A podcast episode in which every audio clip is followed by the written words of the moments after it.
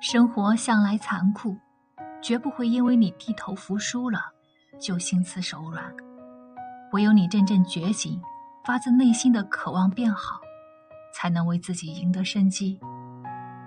请记住，一个人最大的本事，就是永远不忘修炼自己，修炼生活的本事，修炼容人的雅量，修炼处事的格局，修炼对事的情绪。